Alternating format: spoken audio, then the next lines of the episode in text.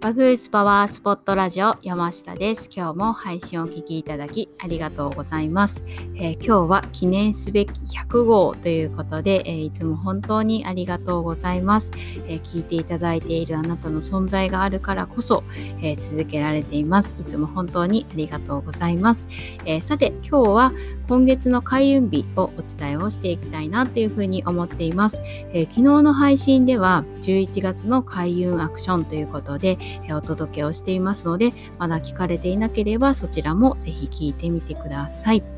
えー、で、えっと、11月の開運日をあらかじめ、えー、お伝えをしたいなというふうに思っています。で、聞くタイミングによっては、あの、えー、それ今日だったの？っていうこともあるかと思うので、えー、数ヶ月前からですね、事前にあさらっと予習の意味でお伝えをしておいて、また、えー、その日が近くなったら詳しくお伝えを、えー、させていただきたいなというふうに思っています。で、えっ、ー、と、この配信の下にも書いておきますけれど、あの、手帳に書いたりとか、またスマホのカレンダーにですね、後ほど入れていただいたりしても、えいいかもしれないです。では、えっ、と、今月の開運日、えお伝えをしていきたいなというふうに思っています。えまず、え一粒万倍日からです。もうあの覚えてね、いらっしゃる方も多いかなっていうふうに思うんですけれど、えー、一粒のもみが万倍にもなるとされている日です。新しいことを始めたり、種まきになるような良いことを始めるのにも良い日です。支払い物とか募金、寄付なども良い日です。逆に、お金を借りることっていうのは、万倍にも膨らむという意味合いから避けた方が良い日です。で今月の一粒万倍日は11月6日それから9日、10日、21日、22日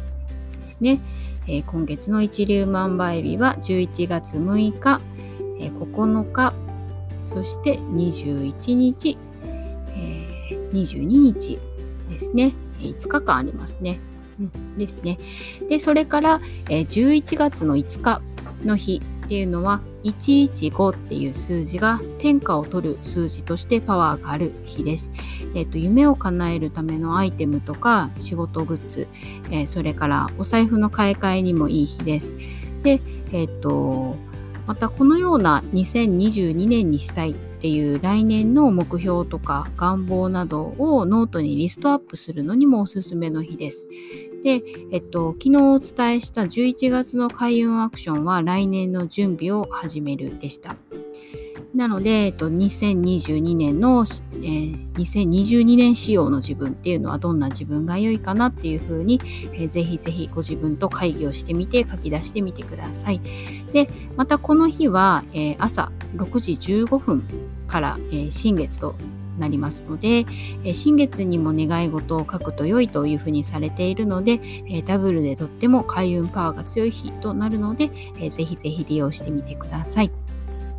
で、えそれから11月9日は一の鳥の日です。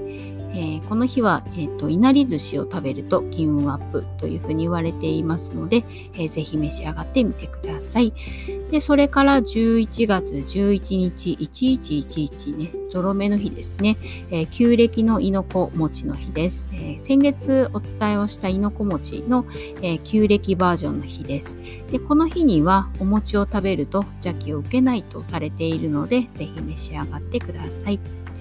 で、次の日ですね。11月12日、木の絵ね。木の絵ねの日です、えー、大黒様の縁日と言われています。えー、大黒天さんは財福、五穀、豊穣、えー、出世開運、それから縁結びにご利益があるとされています。で、この日は、えー、転写日とも重なっていますね。で、転写日っていうのは、えー、日本の暦上最上級の吉日と言われていて、え年に6回くらいしかねない、えー、貴重な日なんですけれど、えー、何をするにもとっても良い日と言われています。なので契約事とか大事なことなどにぜひぜひ、えー、この転写日、え活用してみてください。11月の12日は木のエネと転写日と、え重なっているのですごくね良い日ですね。ぜひ活用してみてください。でそして、えー、17日、11月17日は、えー、土の富。こちらは、えー、弁財天さんの縁日となります。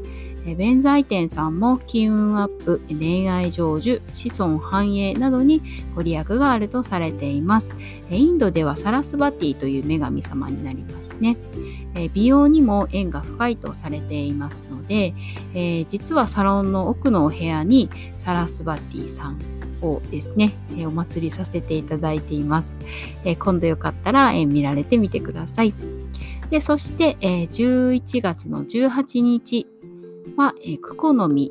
クコの実ですね、を入れて、あの杏仁豆腐の上に乗ってる赤いあの実ですね、クコの実を入れて入浴すると病気をせずに長生きできるというふうに言われている日です。